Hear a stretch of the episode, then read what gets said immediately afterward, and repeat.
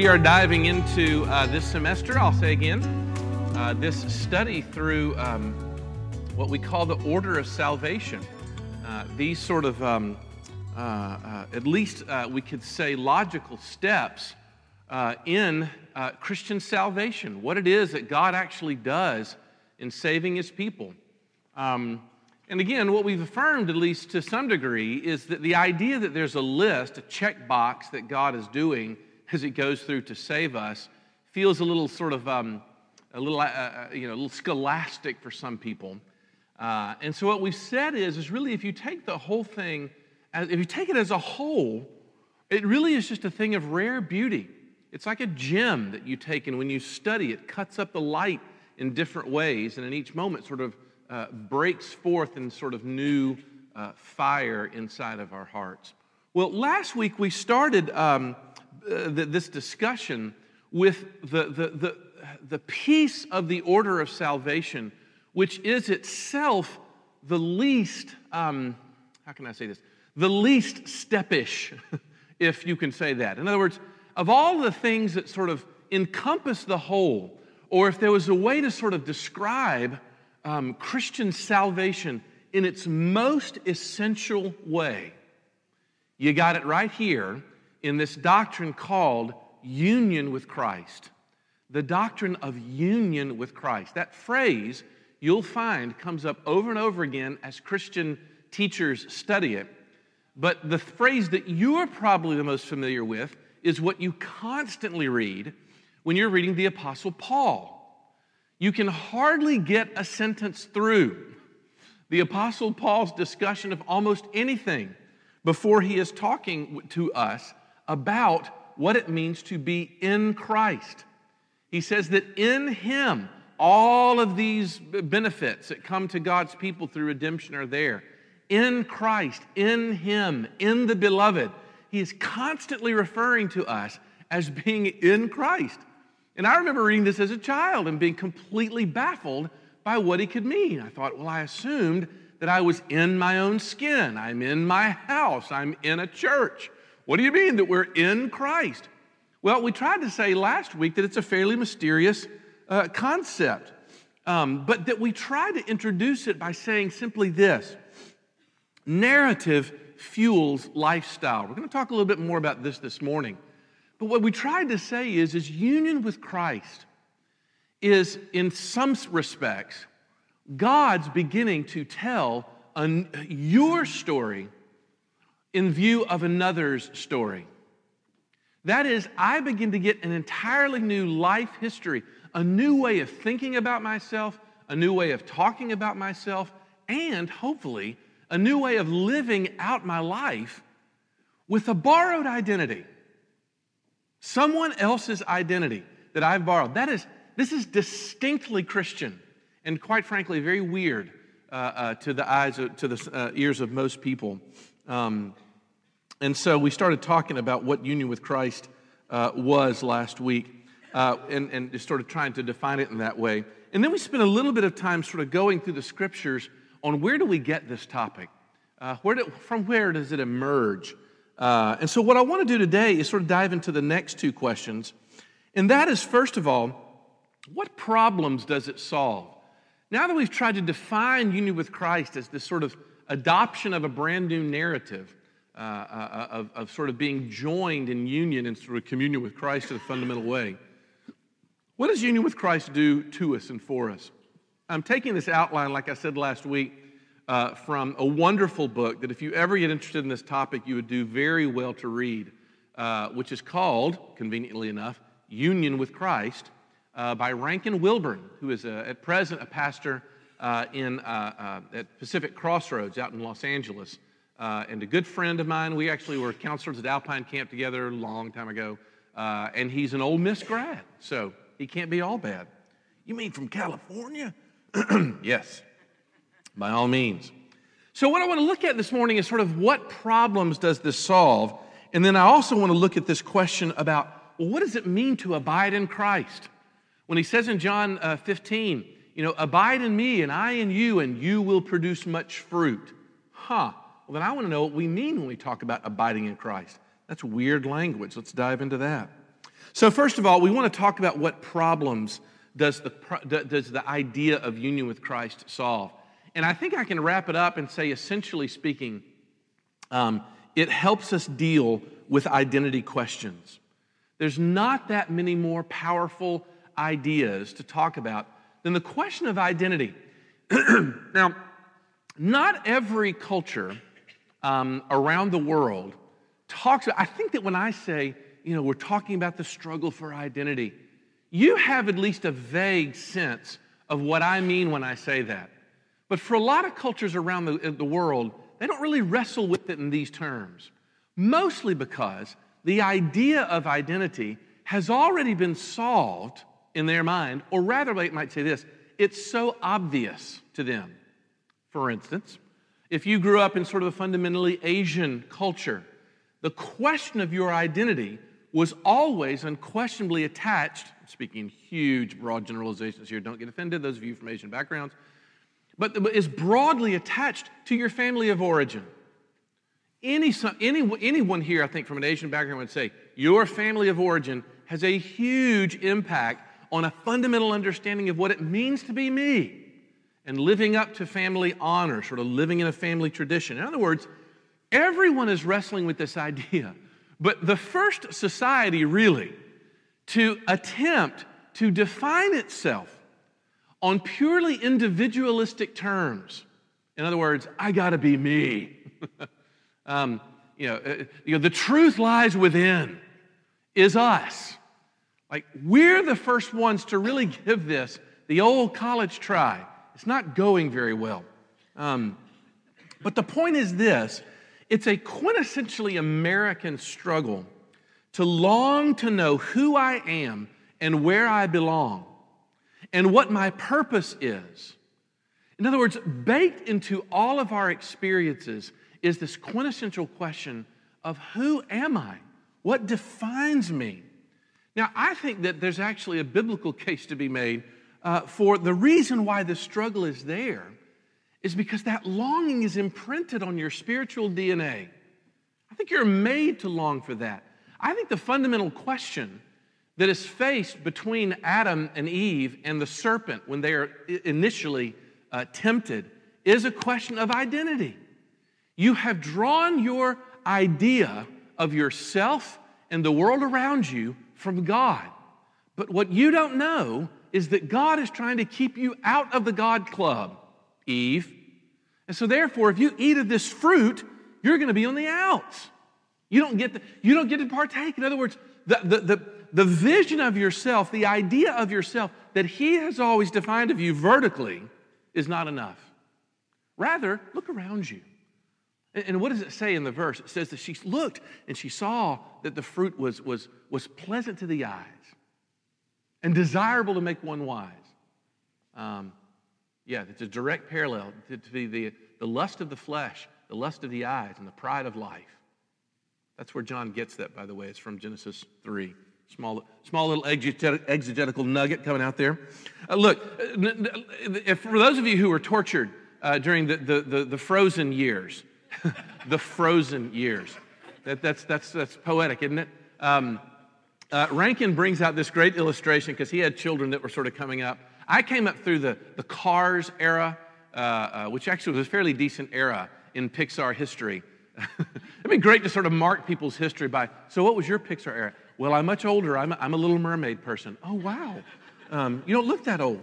Um, but our culture over and over again has tried to define themselves by what they are on the inside. But what's interesting is a few perceptive people have noticed that that attempt to define yourself from the inside is just another way into another prison. And so no one sort of pulls this out better for us than sweet Elsa, right?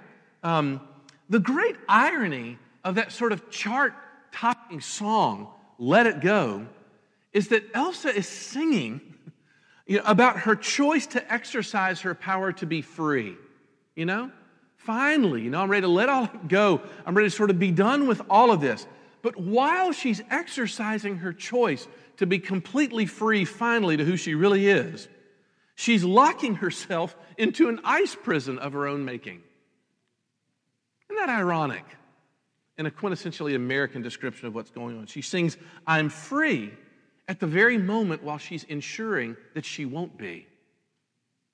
This is where I think this perceptive idea, look, whether it's from Frozen or even back to Pinocchio, what mankind often wrestles with is this sensation that if I can really finally achieve true autonomy, if I can be alone, if I can get rid of all external things, then finally I'll be who I'm supposed to be. And the truth is, all it does is imprison you in the labyrinth of your own constantly shifting desires. the tragedy is, is this quote has a bad word in it. I won't use the bad word, but it loses its emphasis when you do. But there was a movie that uh, came out years ago um, uh, called High Fidelity. High Fidelity sort of stars John Cusack. It's kind of like the next iteration of John Cusack's teen angst movies, where you've got a guy who really is just a grown up teen. Um, and as a grown up teen, it, it, sort of talks about this. Uh, it's actually based off a Nick Hornby uh, novel, who's hilarious but profane. Um, but um, where, where this guy owns a record shop and has zero sense about how to deal with women.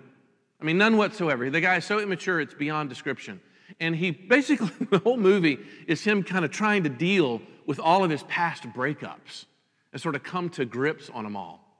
Um, and there's this incredible scene where it's, it's, one of those movies where, you know, um, uh, uh, uh, John Cusack is always breaking, what is it, the third wall or fourth wall? Which wall is it where you talk to the camera? The fourth wall, thank you. Where he always breaks that fourth wall and looks at the camera and says stuff. And at one point, he's like, you know what? All of my life, I've been telling myself just to follow your gut. Don't listen to anybody else, follow your gut. And in the TBS edited version, he says, After all these years, I suddenly realized that my gut has junk for brains. well, that was much funnier in, in the way that I imagined that coming out. Um, but it didn't. He lost its impact. That's the reason why. What's he saying? I've been following my gut for years. Now I realize that my gut is not on my side. My, my autonomy, my desire to be on my own, is leading me in places that are destructive for me. Rankin quotes a, a, a piece from a W.H. Auden uh, poem that says, Each in the cell of himself is almost convinced of his freedom. Each in the cell of himself is almost convinced of his freedom. Um, I don't know where you find yourself on this scale, but if you are anywhere below the age of 40, the idea of being free from all external constraints, to be free to be who you are, is the most unquestioned assumption of cultural influence. Expressive individualism is the reigning sort of philosophy of the day. You are not allowed to sort of rob me of my identity. And I'll tell you what, you won't know just how much that generation is committed to that idea until you begin to even vaguely suggest that it might be limited in some way. Actually, no. God really does have a design for sexuality. And therefore, whatever sexuality happens to be occurring to you at this moment is not on its face legitimate. Say that in any public square. We're in a relatively safe space to say that right now. I'm a little self conscious to say it on recording because there's a day, very far, not very far at all, when this could be plastered as, as hate speech. And, and, and people get fired for things like that all over the place. Expressive individuals, how dare you try to tell me that your reality is to be my reality? I'm the only one who can say who I am in any realm, whether it's sexually, whether it's politically, whether it's whatever. And so, what are we left with? We're well, left with what Nietzsche foresaw years ahead of time, which is just the will to power. Whoever's the strongest man wins. Whoever gets the most votes. I ain't even go. Don't, don't do it. Don't do it. Resist the temptation. So, what problems does this solve? It begins to speak to us about our fundamental identity. And there's a wonderful, and so therefore, the struggle for identity begins to set our course as a Christian for real fundamental change.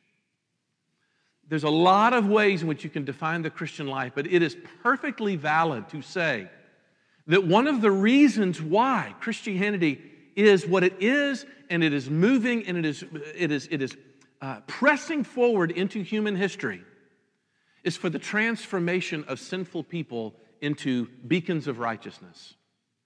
That's not unfair. Why am I here? You are here to get right. And having begun right, begin to set the world to rights around you. That's what it means to be a Christian. That's, an, that's essentially there. And I would make, make an argument that there is no more fundamental discussion like union with Christ that helps us wrestle with this. And so therefore we turn to one of our favorite little passages, which is Romans 6 11. I knew enough when I was growing up, especially in high school and sort of reading through the book of Romans, that by the time Paul gets to the end of chapter 3, he feels like he's at a, a fever pitch. Because he's saying, now though, in the face of all the problems with sin, whether you pursue sin in an irreligious track or whether you pursue your sin through a religious track. Romans 2 will unnerve you if you read it for what it is, because it means that we can actually run away from God in all kinds of different ways. You can run away from God through your irreligion, which is the most typical way of thinking about it, but you can run away from God with your religion as well. Finally, says, but a righteousness from God has been revealed from heaven against all. You know, there's now been a real righteousness that comes down from God. and it comes from us when in, in Jesus as he sort of uh, um, as he comes as the ultimate sacrifice to transfer his righteousness onto us. Chapter 4 in Romans, you find that all of a sudden he says it's all acquired by faith. And you know what? It's always been this way. Abraham lived by faith, and because he lived by faith, God, I want you to lean on this word for a second, counted it to him as righteousness through faith. Amazing. And then in chapter 5, he starts talking about what an amazing thing we have. It's unbelievable. True, real assurance of salvation, like you could never have in the Old Testament system, is now available to us through faith. Romans 5 is awesome. But then in Romans 6, he starts to deal with objections. And the first objection he raises is what? Now, some of you are going to be out there saying, huh. Okay, so let me get this straight. So, Jesus loves to forgive. I love to sin. This is awesome, right? So, I should just do what I do best or often so I give him more opportunities to do his thing, right? Is that the way this works? You know, shall we say then, you know, uh, uh, shall I sin more that grace may abound? That's the translation of that. Gave the loose, the message translation of that uh, particular thing. But he goes on to say, absolutely not. Why would you even think that way? Because don't you realize that when you became a Christian, like you were joined to Jesus? Like everything about his personal history, his death and his resurrection, is now your death and resurrection. You died then. And when he rose again, you rose again into newness of life. His personal history is your personal history. Now, you should be thinking, this sounds like last week's lesson. Yes. Paul in Romans 6 is giving us his unpacking of union with Christ. And then all of a sudden he gets to Romans 6:11 where he sums it all up because it says this, you also must consider yourselves dead to sin and alive to God in Christ Jesus. Look, that verb consider is a very important verb in the book of Romans, as, you, as we've known from, from Kurt's study. when Paul finally opens the floodgates of good news and he says that Abraham was counted as righteous, that's the same verb, right? Abraham was counted as righteous by faith. That's the same verb that he says when he says that you are to count yourselves dead to sin and alive to God in Christ Jesus.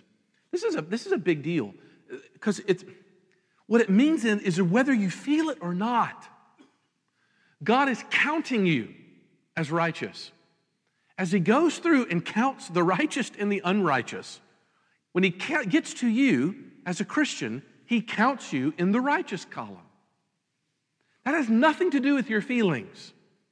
It really is outside of yourself. It is, as Luther said, an alien righteousness. It's outside of me. And that's a relief for a lot of you who wrestle with this whole idea of like, I just don't feel it. I know all of you people are all super excited about this, but it's not hitting me. It's a great relief to find that out. But here's the next question If in Christ you died and, and a new you rose from the dead, the question then becomes that if that's how God counts you, then how do you count you? This is the question. This is a huge question, the number one problem that, that, that, that union with Christ solves. How do you count you? What is the narrative that you have about you? And, and, and I'm helped a whole lot. There's a wonderful sermon uh, from, from this uh, very verse by my good friend Brian Habig, who's the pastor of Downtown Presbyterian Church in, in Greenville, South Carolina. Um, you would do well to listen to Habig uh, uh, on a regular basis preach. But Habig in the sermon says this He says, Are you a forgiven you that you've always been? Or are you a forgiven new you that is counted as righteous in God's sight? Because if deep down you think that you are a forgiven old you, then you're always going to flounder in your faith. Think about this for a second. Are you a new you or are you still the old you? Because when all of a sudden there's this announcement that God has forgiven you and you're still the old you, that announcement of forgiveness, you know what it is? It's just getting put back on probation. Okay, now, uh, up until this time, God's been patient with you. But look, it's about the billionth time, correct? And so after this, we better get it right. And suddenly we go out and you're like, oh, you're right. Mm, okay, we gotta try harder, try harder, try harder. I gotta really work hard at this. I just gotta give us some effort. And what happens? We're back at failure again, just hoping and crossing our fingers.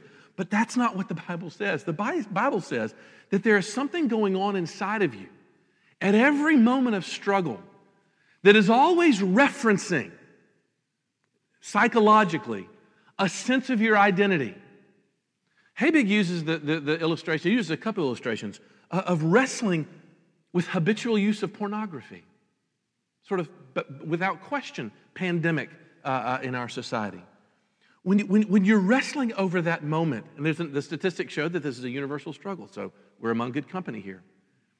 When I'm wrestling in that moment uh, uh, uh, of being drawn in by something that I know is illicit and I know is something that's, that's forbidden for me, are you an old you or are you a new you wrestling with that? Because if I'm just the old me, I'm standing at a fork in the road. And that little voice on the inside says, Look, I know you believe in Jesus and all, blah, blah, blah, blah, blah, but this is who you are. This is who you are. You've always been this person. You've always had this struggle. It's been there from the very beginning, and you always will be this person. This is what you've always done. Maybe you'll make it long stretches from here and there, but this is who you are.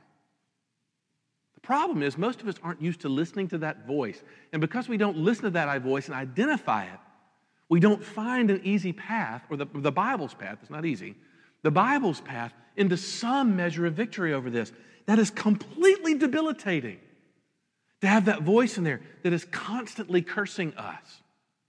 And this is true with the, the, true with the person with whom we are either nurturing or having an affair. It's true for uh, the worrier on the inside. Habig talks about the fact of him being a worrier. He says, he says, there are times on the inside where I just stew. And when that feeling kind of starts coming up in me of being worried that everything around me is all fragile, and I'm just waiting for the other shoe to drop. Everything's great right now, fine, fine, fine. But you know it's probably going to be bad soon. He said that worry comes up, and I'm so familiar with it. There's that voice that rises up and says, This is how you've always been. So Paul says in Romans 6:11, therefore count yourself. At that moment, the narrative about who you are is critical. Know, the gospel comes along and doesn't say, look, I know you've always been this porn-loving person, uh, but you know, maybe one day, someday, God will forgive you enough to get you to heaven. That's not it. What he's saying is, is whether you lo- feel it or not, that porn-loving person was killed. And you're a new you. Have I learned to flawlessly apply this? Apply this? Of course not. But how do I apply that to every single area of my life? Uh, that, that it's got to begin, that struggle for that change got to begin with the question of identity. Am I the new me or am I the old me? Learning to live out of who I really am and what God has told me to be. That's the game changer. But it doesn't work backwards. It doesn't work backwards. We begin with identity that moves into practice. And almost, and almost very rarely does our practice move into identity. So there we are. All right? The new you versus the old you of what problems it solves. uh, Rankin's got this great uh, uh, uh, illustration about a little boy who walks into his daddy's closet and uh, uh, pulls one of daddy's shirts off the, off the rack and puts it on and walks around in the shirt. And the shirt goes all the way to the, all the, way to the floor. You know, daddy's shirt doesn't quite fit at this point. But well, what's going to happen though? Over the years, he's going to grow up into that until it finally fits him. And Rankin says that's a great description of the awkwardness early on of being clothed in Christ. And you're like, ah, does this fit? I don't think this looks right at all. But the idea of growing up in to that maturity in Christ, to where all of a sudden those clothes with every passing year start to fit, is the identity struggle. Okay, so that brings me to the next question, and one that we will, we will finish with here. And that is, how do you abide? All right, Les, I get it. So, therefore, the goal then, what Jesus says in John chapter 15 is look, I am the vine, you are the branch, okay? But if you'll just stay connected into the vine as a branch off that vine, you'll have everything you need to produce good fruit. I'm to bring this out to you. I'm to be the thing that you're vitally connected to on the inside. Uh, Rankin has this great illustration about, um, about seaworthy vessels.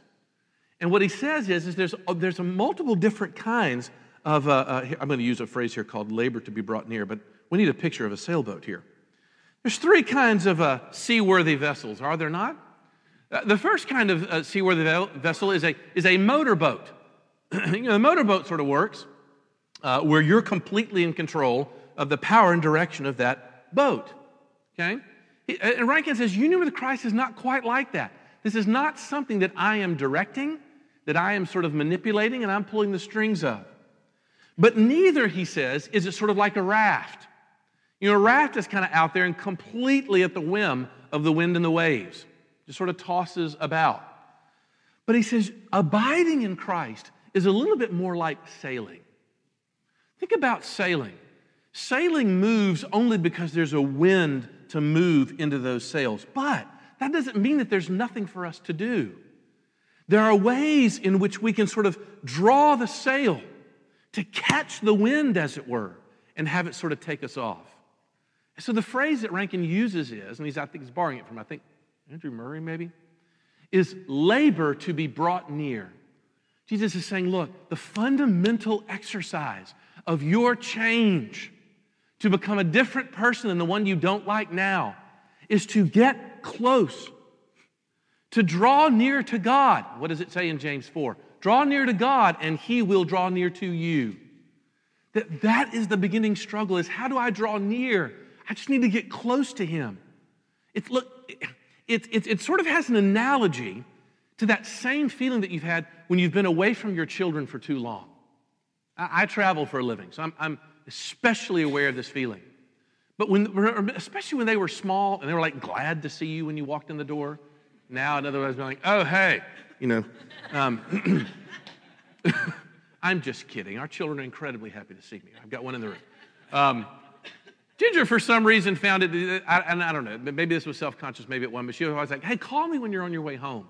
So I would leave campus, you know, and start driving back. Hey, I'm on my way home. Okay, great. And I realized it's because she was kind of getting the kids together to be like, Daddy's on his way. Which, you know, it takes them about five or six years to realize, well, big deal. He came home yesterday too. But for whatever reason, there's a span of time where they're just like, Daddy's coming home, you know, and they'll sit around the, at the back door, and as you walk in, there's some little squealingly happy voices. That's just awesome. But have you ever felt that parents, that literal physical need to just be like, ah, just to scoop your kids up? And to have them close, to draw them near, to literally feel the physical feeling of them. That instinct is not just for parents. Teenagers, you're actually going through the same thing, but you're getting the early flashes of it in, in, in the teenage mating ritual, which we will not talk about uh, at this particular day. This is my only point. You know, sort of psychologically, what it feels like to long for connection. And the Bible is saying that's where your change begins as well. And when Jesus says, Come and abide in me, this is what he's talking about. What is he talking about? Well, at least a couple of things. How do I abide? Well, you start by staring at beautiful sunsets like that. There was no, there was no graphic on Google for abiding. Tim Keller says that there's a lost art of meditation. Uh, he came and spoke to us last week in Denver when we were um, at staff training. And in his opening, in, in his uh, devotion that he did for us that morning, uh, a week ago Wednesday, he was talking about the lost art of meditation. And the way he put it was this he said, You know, the, the goal is for a Christian to sit down in your Bible reading whenever you do it and to read until you find a verse that is radioactive and park on that verse. And of course, everybody in the room kind of went, radioactive. What does that mean? And he said, there'll be a verse somewhere in there that you can stop on that sort of just kind of, it triggers something. It, it forms an idea. It, it, it, sort of puts you back to a memory. Maybe, maybe it sends you off in an application. But when the verse goes radioactive, he says, park there and, st- and start to pray about that. Let that be the thing that you're praying about because that ensures at least that it's coming from the text. One of the reasons, oftentimes, why meditation becomes sort of a drag is because it's not based on the Bible. And you're meditating on stuff that's wrong. And you're nurturing an idea that's wrong. And it's not sort of defined by what Scripture has. Meditation is a big deal. Prayer. Keller goes on to talk about, it. he's got a wonderful book on prayer where his chapter on drawing near is fantastic. Uh, best little pamphlet I've ever read, uh, read on prayer uh, is by Michael Reeves. Literally, you can read it in one setting. It'll take you 15 minutes to read it. It's a small little pamphlet called Enjoying Your Prayer Life. But Reeves actually helped me identify something that was, um, that was really uh, profound for me. Um, because he said, so oftentimes, the reason why we fail in prayer and why prayer feels like a drudgery and why it feels so sort of distant to us is because our focus is always on prayer as an activity of prayer. Okay? In other words, we tend to sort of look at it as like, well, this is the thing to do. Like, I'm a Christian. I mean, it is morning. Well, come on, let's pray. Let's all pray. And it feels like I'm focused more on praying. He says the real battle in prayer is to remember the one to whom you are speaking, to make it about Him. And therefore, it doesn't have to be boring. And here's what Reeves says He says, reminding yourself who you are coming before, who you're coming before, is a great help against distraction, and it changes the prayer.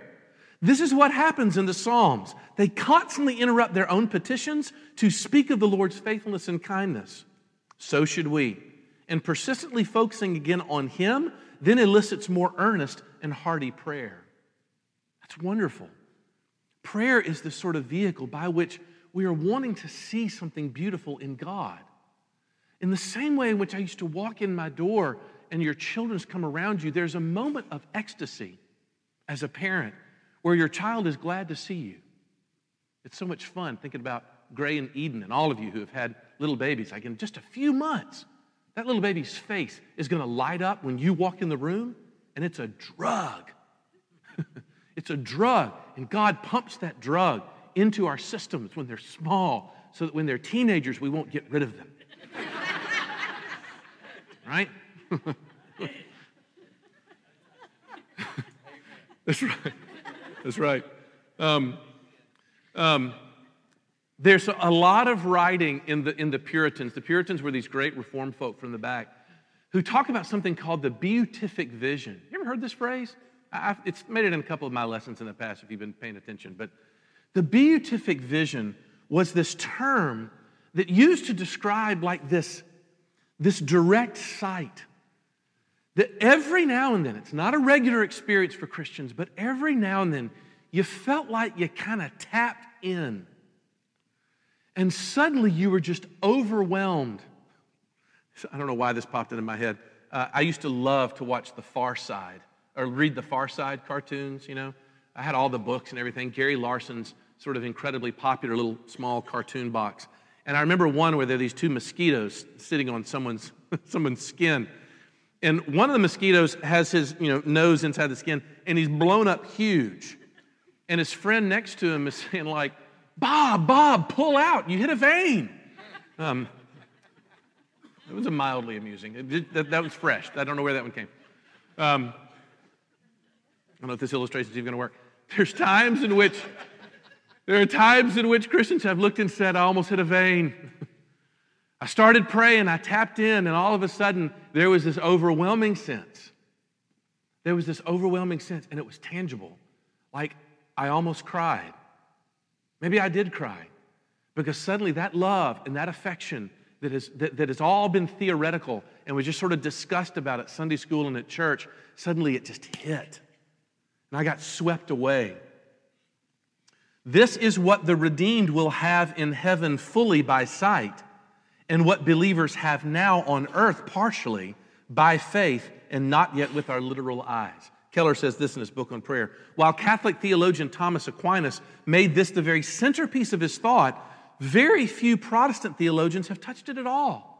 Yet John Owen, this is the old Puritan, is, quote, doggedly insistent that meditating upon the beatific vision is a vital practice for all Christians to cultivate because our Christian life and thinking should be oriented toward the hope of the beatific vision and shaped by the foretaste we receive of it here and now. Oh, did you hear what he said? he said, The goal of our prayer should be to get that. In the same way that the goal of my getting into my car, leaving a hotel room so I can finally be home, the goal is to get to those children. I want to be near them, I want to draw them close. The goal of my prayer is for Him to draw near. And for those of you that have been praying for a long time, a whole lot longer than I, you'll know that it's not always that way. But there's a hope and a longing for those moments. And would to God that they would be plentiful when He would draw near in those ways in which we would. Spurgeon said this one time. I should have written this quote down. He said, There have been times for some of us when we have been praying where we have literally had to ask God to turn away the delight because we were so overwhelmed with joy, we thought we would die if He didn't turn it aside. Now, does that seem sentimental or smarmy to you? You may not understand sort of where this God is coming from. He wants to be with you. And there are times with that being with Him carries just as much ecstasy as it does with your children.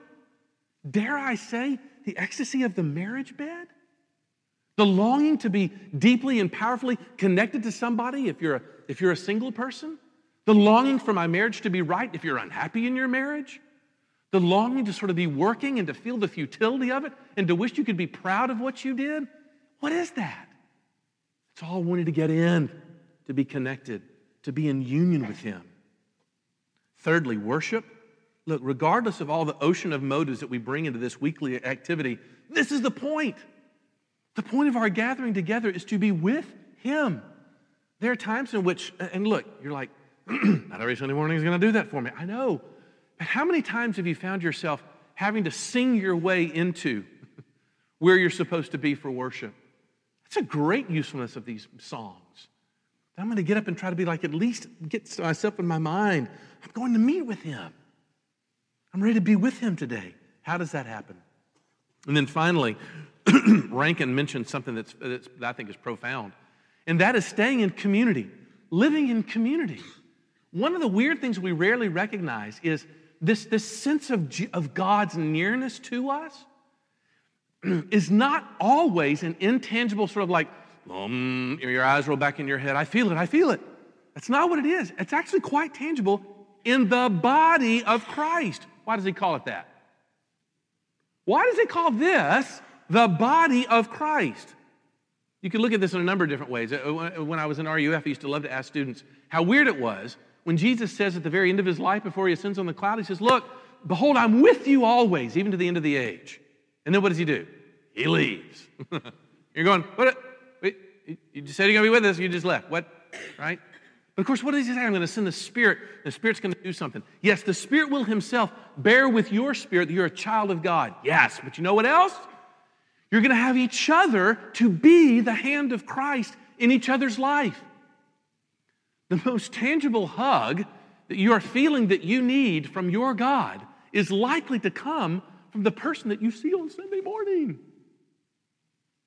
I, can remember times of just being in a, in, in a bath of discouragement in my office on campus and sitting there praying, being like, God, is there anything that you can do? In the midst of my prayer, knock on the door and be like, whoa, what? I can't even have my own time. What? Right? And they're going to be like, hey, I was just walking across campus. What are you doing? Never once realizing that that may be God at the door. This is, look, things will change about the way you think about this when you think in those terms. Like, we are not just here to give each other a hearty pat on the back. Paul commands us to greet one another with a holy kiss. Not going to be kissing each other this morning. But to find some way to know that there's someone in the world that's glad to see me.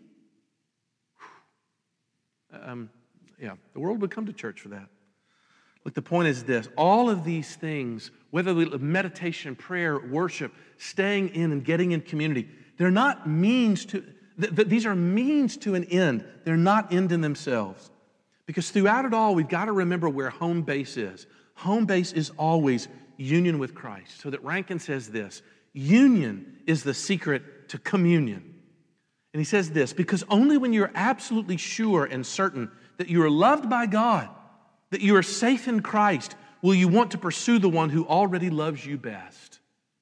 For example, when you don't read or pray, God is not like a disappointed school teacher scolding you for failing to complete your assignment. Ever felt that way?